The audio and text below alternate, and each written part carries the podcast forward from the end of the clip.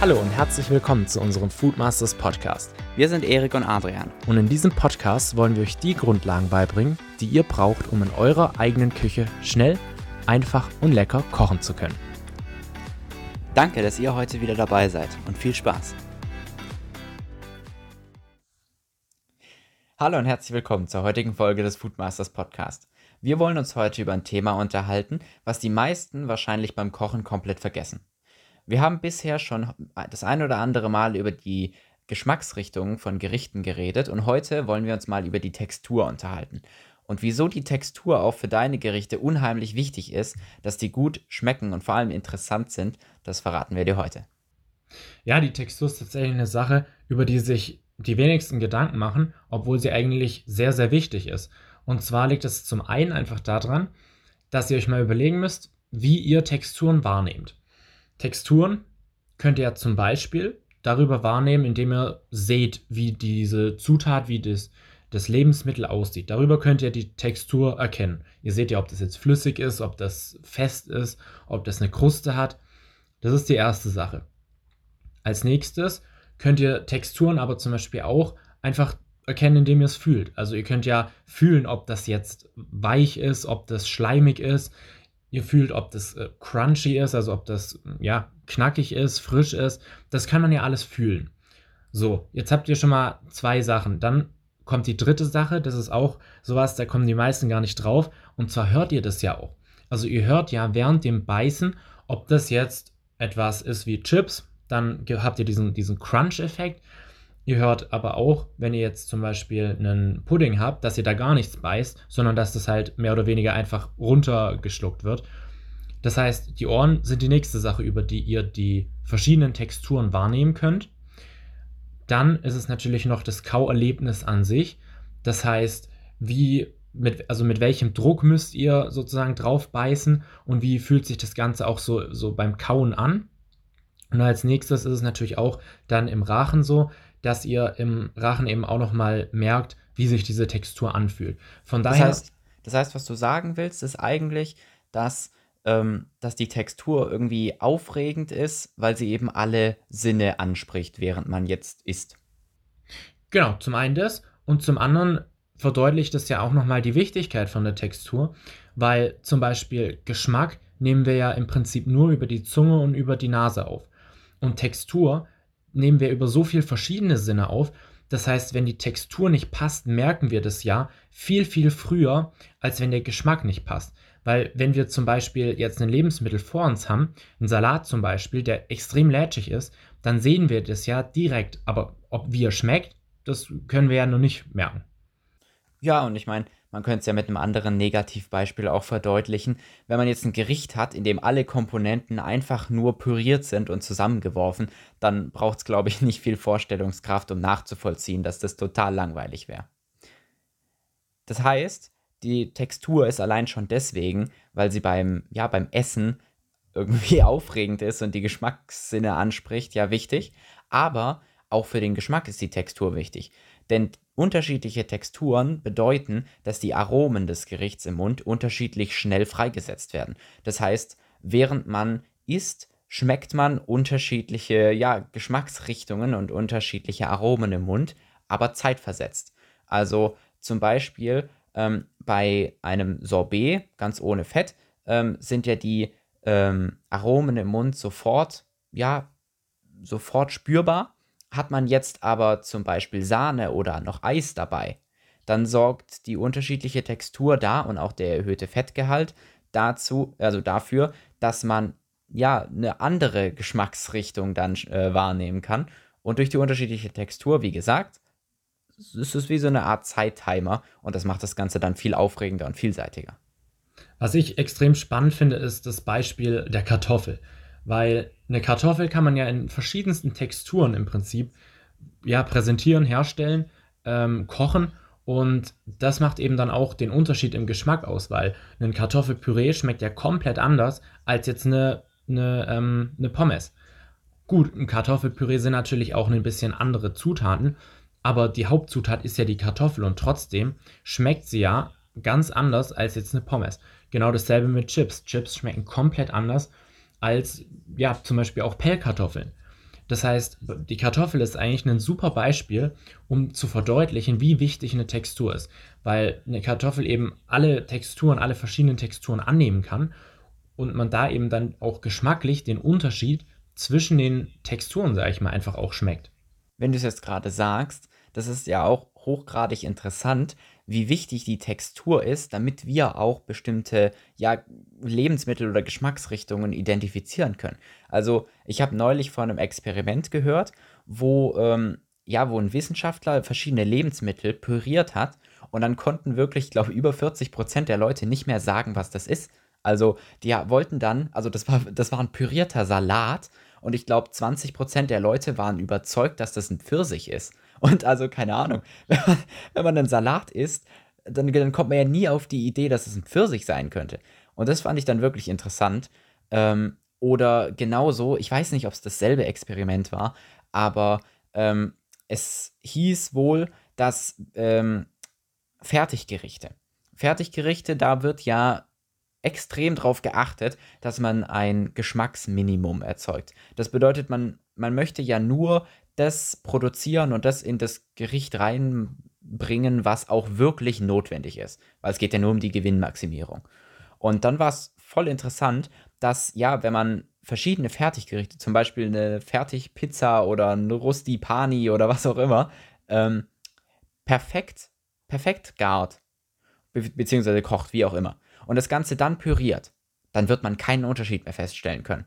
Einfach aus dem Grund, dass da ja keine richtigen Zutaten und Texturen mehr drin sind, sondern einfach nur noch Geschmacksverstärker und irgendwie ein bisschen Chemie. Und wenn das Ganze dann die Textur verliert, dann können wir das überhaupt nicht mehr auseinanderhalten. Ja, die Textur hat somit ja auch so eine Art Wiedererkennungswert. Das heißt, wir erkennen die Lebensmittel ja vor allem auch an deren Textur. Ich glaube, das hat auch was damit zu tun, wie wir zum Beispiel früher uns vor schlecht gewordenen Lebensmitteln schützen konnten, weil wir einfach gemerkt haben, okay, das ist also das Lebensmittel ist nicht so, wie es normal sein sollte. Da lasse ich lieber die Finger davon. Und also ganz, ganz früher, ne?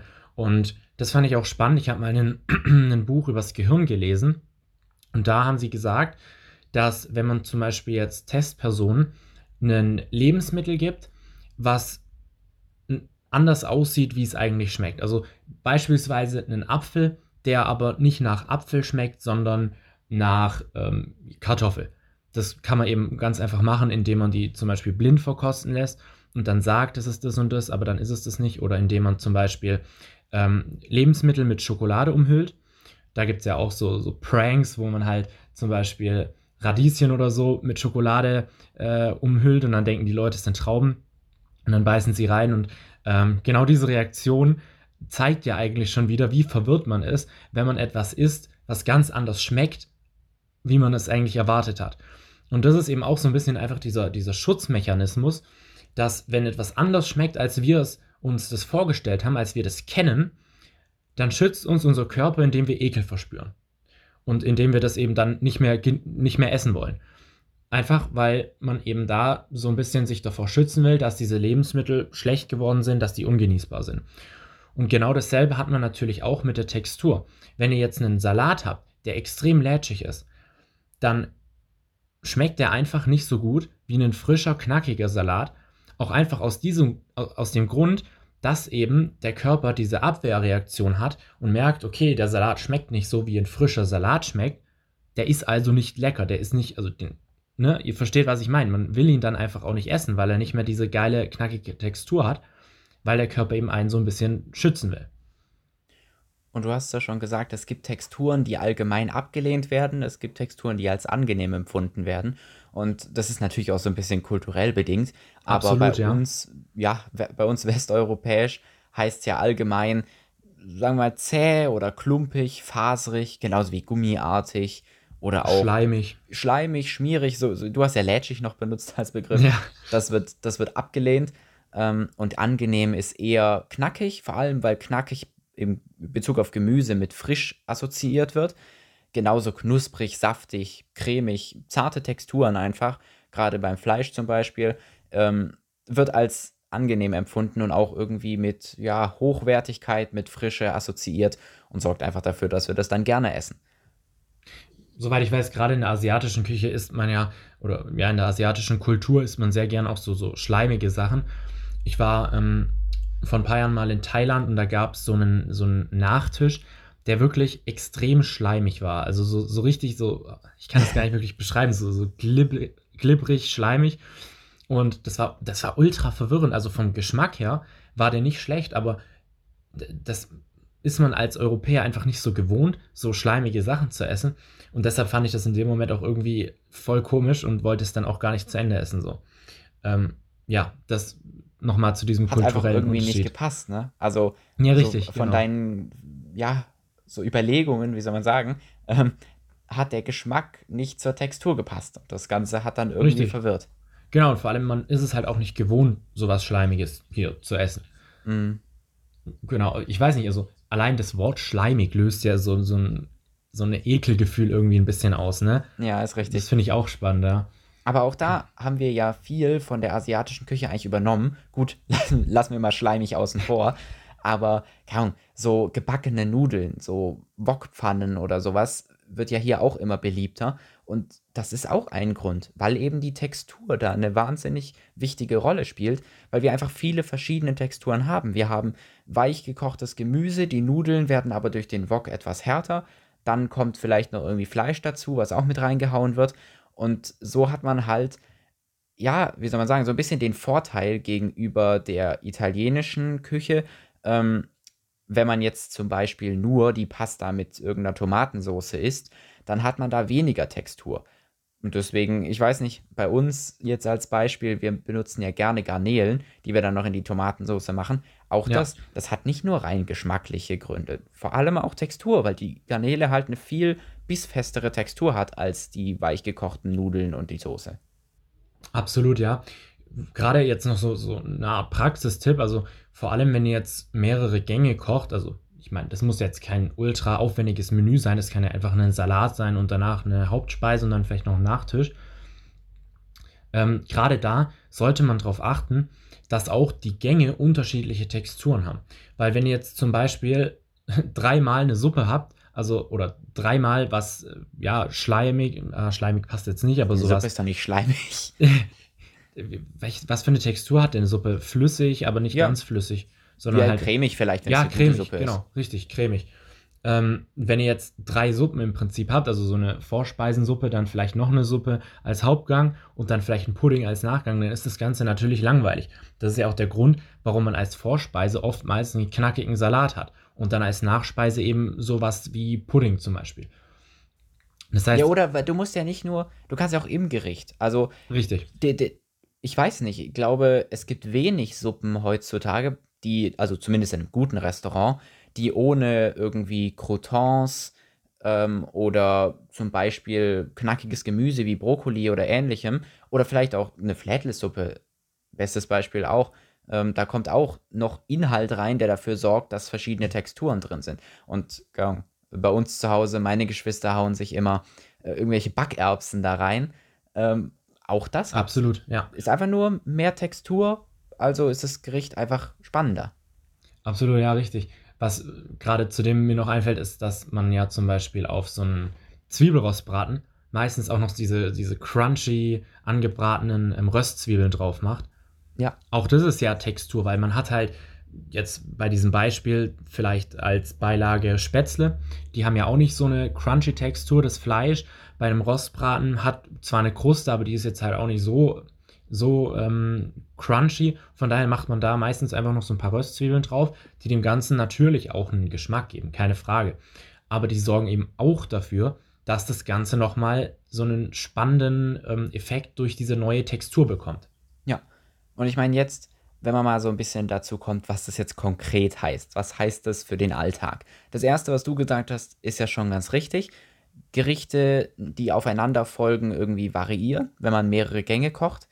Beim Nachtisch könnte man sich das vielleicht beim Alltag noch übernehmen, aber ich weiß nicht, die meisten essen vielleicht auch nur ein Hauptgericht, ohne sich jetzt noch irgendwie eine Vorspeise zu kochen oder einen Nachtisch zu essen. Aber da fällt mir auch gerade noch so eine Sache ein. Und zwar hatten wir ja le letztes Mal im Podcast, glaube ich, das Thema äh, Meal Prep. Und da mhm. haben wir gesagt, gerade so Snacks kann man sich mega gut vorbereiten. Ja. Und wenn man jetzt zum Beispiel da gibt es ja verschiedenste Sachen, aber zum Beispiel Muffins sich vorbereitet, auch da kann man ja in diesen Muffin verschiedene Texturen einbauen. Einfach indem man zum Beispiel noch ein paar Früchte mit reingibt oder so kleine Schokokerne, sage ich mal. Auch dadurch wird dieser Muffin so viel interessanter und leckerer, weil es halt einfach nicht nur dieser Teig ist, sondern weil Mhm. man halt noch andere Texturen mit dabei ja, hat. Ja. Und ich meine, so für den letzten, der jetzt immer noch nicht überzeugt ist, dass die Textur irgendwie Sinn macht, habe ich noch ein allerletztes Beispiel. Ähm, einfach mal ein Eis vorstellen. Jeder von uns mag Vanilleeis. Schön und gut. Aber wie viel besser wird das, wenn man jetzt zum Beispiel ein paar knackige Früchte, Trauben etc. reinpackt? Ja, dann da drüber kommt wieder weiche Sahne. Und dann auf die Sahne kommen noch ein paar Mandelsplitter oder von mir aus Schokostückchen oder so. Und wer jetzt nicht dieses Upgrade verstanden hat, ja, klar ist Vanilleeis an sich auch toll, aber wenn man verschiedene Texturen bei, also dazu bringt, ja, dann macht es das Ganze noch so viel besser. Absolut, ja. Auch gerade was zum Beispiel so Sachen wie Soßen angeht, da ist die Textur natürlich auch sehr wichtig, weil man will ja bei einer Soße eigentlich immer eine, eine, so eine cremige Textur haben. Und gerade wenn in so Soßen noch so Klümpchen oder so drin sind, dann, dann sind die einfach nicht, nicht geil, weil diese Ja, Klümpchen zerstören diesen cremigen Mhm. Aspekt einfach so ein bisschen. Genau. Ne? Und deswegen aber ja nicht nur darauf achten, dass man die für uns wertigen Texturen, die wir ja vorher genannt haben, beachtet, sondern für den Alltag einfach mal so einen kleinen Seitengedanken darin verschwenden, wie viel verschiedene Texturen man denn jetzt im Gericht drin hat. Ich wollte ja, wollte ja gerade schon darauf hinaus, du hast gesagt, wenn man mehrere Gerichte kocht, dann guckt man halt, dass die dominante Textur sich ein bisschen unterscheidet. Wenn du eine Suppe hattest, dann nimmst du vielleicht noch, nimmst du vielleicht etwas festeren Hauptgang äh, mit wenig Soße oder was anderem. Ne? Einfach, da hast du gesagt, ein bisschen variieren, aber auch innerhalb des Gerichts. Also so zwei bis drei verschiedene Texturen sind schon ganz gut äh, in einem Gericht, also zumindest wenn es ein Hauptgang ist. Und dann kann man einfach ein bisschen ja, kreativ werden und das Gericht interessanter gestalten, um einfach unterschiedliche Texturen zu verwenden. Und das erhöht einfach so ein bisschen die Spannung oder ja, einfach das Gericht wird interessanter. Auch beim Essen, du hast ja vorher gesagt, man spricht viele, viele verschiedene Geschmackssinne an und auch ähm, die ja, sensorischen Sinne. Und dadurch macht man das Gericht einfach auch interessanter zum Essen. Noch ein kleiner Praxistipp. Wenn, also ich persönlich finde es extrem schwer, mir vorzustellen, okay, ich habe ein Gericht, was für Texturen kann ich da noch reinmachen und wie kann ich da reinmachen. Ich glaube, das, das fällt vielen Leuten sehr schwer. Was ich aber so als ähm, ja, Tipp für die Praxis, die, den jeder easy umsetzen kann, geben kann, ist, dass ihr euch doch einfach mal überlegt, okay, wie muss dieses Essen von der Textur sein, damit es geil ist. Gerade jetzt das mega einfaches Beispiel, aber um das so zu verdeutlichen, bei Pommes. Wie muss die Textur bei Pommes sein, dass ihr sagt, die Pommes sind richtig geil? Ist doch ganz klar, die müssen außen kross sein, aber innen noch so einen schönen weichen Kern. Dann sagen wir doch, die Pommes, boah, geil, schmecken richtig gut. Und das könnt ihr ja für im Prinzip alle Gerichte machen. Also, dass ihr euch überlegt, wenn ich dieses Gericht jetzt im Restaurant, im Sterne-Restaurant oder sonst wo essen würde, wie wäre dann die Textur? Wie will ich die Textur haben, dass sie richtig geil ist? Und so könnt ihr dann in euren Gerichten eben auch selber ein bisschen rausfinden, was für Texturen ihr haben wollt und dann natürlich auch dafür sorgen, dass ihr die bekommt. Jetzt war es ja gerade schon beim Restaurant. Wenn man irgendwo ein geiles, leckeres Gericht schmeckt, dann ja, einfach mal drüber nachdenken, was für Texturen denn da drin sind. Weil die Wahrscheinlichkeit ist dann groß, dass man die Kombinationen auch für sich dann irgendwie so ein bisschen adaptieren kann und dann auf ein eigenes Gericht vielleicht anwenden. Also einfach mal, wenn man im Restaurant ist, den ein oder anderen Gedanken daran verschwenden. Ich meine, ich kenne es ja von mir. Ähm, mittlerweile, wenn ich in einem Restaurant bin, ich weiß gar nicht, wie viel ich darüber nachdenke, auf welche Weise dieses Rezept jetzt geiler sein könnte oder ja, was an diesem Rezept so geil ist, an diesem Gericht. Das heißt, da kann man wirklich unheimlich viel rausfinden und da braucht man kein Profiwissen, weil jeder von uns kann schmecken und jeder von uns weiß, was ihm schmeckt. Und sobald man mal ein Gericht vor der Nase hat, was richtig geil ist, dann kann man sich den ein oder anderen Gedanken darüber machen, wie da wohl die Textur aussieht. Ja, ich finde es richtig gut. Du hast es gerade schon fast an, also richtig angesprochen. Und zwar ist es ja nicht so, dass wir euch hier exakt vorgeben, wie jetzt was perfekt abgestimmt sein muss, welche Texturen exakt welches Gericht haben muss, dass es gut schmeckt, sondern es geht ja vielmehr darum, so ein Grundverständnis dafür zu bekommen, dass es das gibt, dass man darauf achten kann. Und das Schöne ist ja, in vielen Rezepten sind ja schon die Texturen drin, weil diese Rezepte sind ja so gemacht, dass sie gut schmecken. Ne? Aber in vielen könnte man halt auch noch was verbessern. Oder zum Beispiel, oder auch jetzt einfach nur an seinen eigenen Geschmack ein bisschen anpassen. Und da macht es natürlich Sinn, sich über sowas auch mal Gedanken zu machen. Was ich zum Beispiel letztens ähm, wieder, ja, was mir bewusst geworden ist, ist, dass man zum Beispiel beim Salat eigentlich mega gut so ein paar Nüsse oder vielleicht auch so ein paar Sprossen noch mit dazugeben kann, weil die dem Ganzen einfach nochmal eine, eine geile Textur geben. Und Pinienkerne. Ja, zum Beispiel. Ich persönlich mag das. Es gibt bestimmt Leute, die sagen, nee, so, so Nüsse im Salat mag ich gar nicht. Okay, ist völlig okay. Aber ja, man Für die, die es nicht mögen, vielleicht mal in der Pfanne anbraten. Das habe ich gemacht und habe dann bemerkt, dass es viel geiler ist. Anrissen, ja. Anrissen ist ein guter Tipp. Bisschen Pinienkerne oder was auch immer für ähm, für Nüsse etc. da reinhauen. Und das macht es das macht's auf jeden Fall geiler. Richtig, ja. Das heißt, ihr solltet halt einfach auch euch so ein bisschen selber einfach überlegen, wie man das selber gerne haben möchte. Und dann könnt ihr euch ja, ja einfach überlegen, wie komme ich dahin. Und dafür haben wir euch ja jetzt schon ganz viele Tipps gegeben. Dafür gibt es ja auch so ein bisschen diesen Podcast, um sich so, ja, einfach das, was man gerne hat, auch umzusetzen. Weil ich glaube, ganz viele wissen schon, wie ihr Essen gut schmeckt, also wie es sein muss, dass es gut schmeckt. Aber viele wissen halt nicht, wie sie da hinkommen. Und das schaffen sie eben, indem man ja zum Beispiel die Tipps von unserem Podcast umsetzt, indem man ähm, eben genau weiß, was man am Ende haben will. Und somit, Erik, du hast mich durcheinander gebracht. naja, es, du, aber du fasst es doch gut zusammen, was wir am Ende nochmal als Message sagen wollen. Einfach ausprobieren unsere Inspiration gerne aufnehmen, da freuen wir uns immer drüber.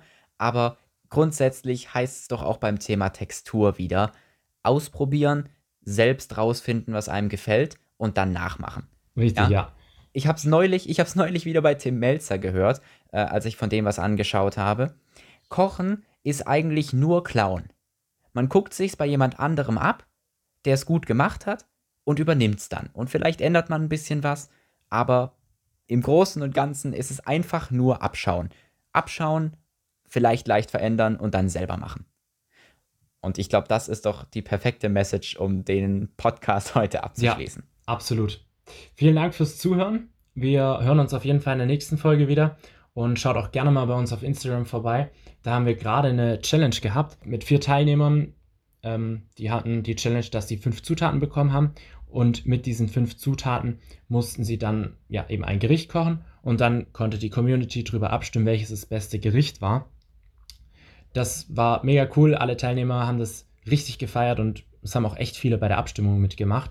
Von daher schaut auf jeden Fall mal auf unserem Instagram-Kanal vorbei, wenn ihr solche Aktionen nicht verpassen wollt. Außerdem geben wir euch da natürlich auch noch weitere Tipps, die euch in der Küche helfen, die euch dabei helfen, im Alltag auch frisch und lecker kochen zu können. Und vor allem ist ja auch das Wichtige, dass sie diese Tipps euch ja auch eine Menge Stress ersparen, weil ihr eben im Alltag euch nicht dauernd Gedanken drüber machen müsst, was könnte ich kochen, sondern weil ihr einfach ähm, ja, Wochenpläne habt, weil ihr wisst, wie ihr kochen könnt und das erleichtert auf jeden Fall sehr den Alltag. Also gut, ich glaube, wir sehen uns in der nächsten Folge wieder. Macht's gut, bis dann. Ciao.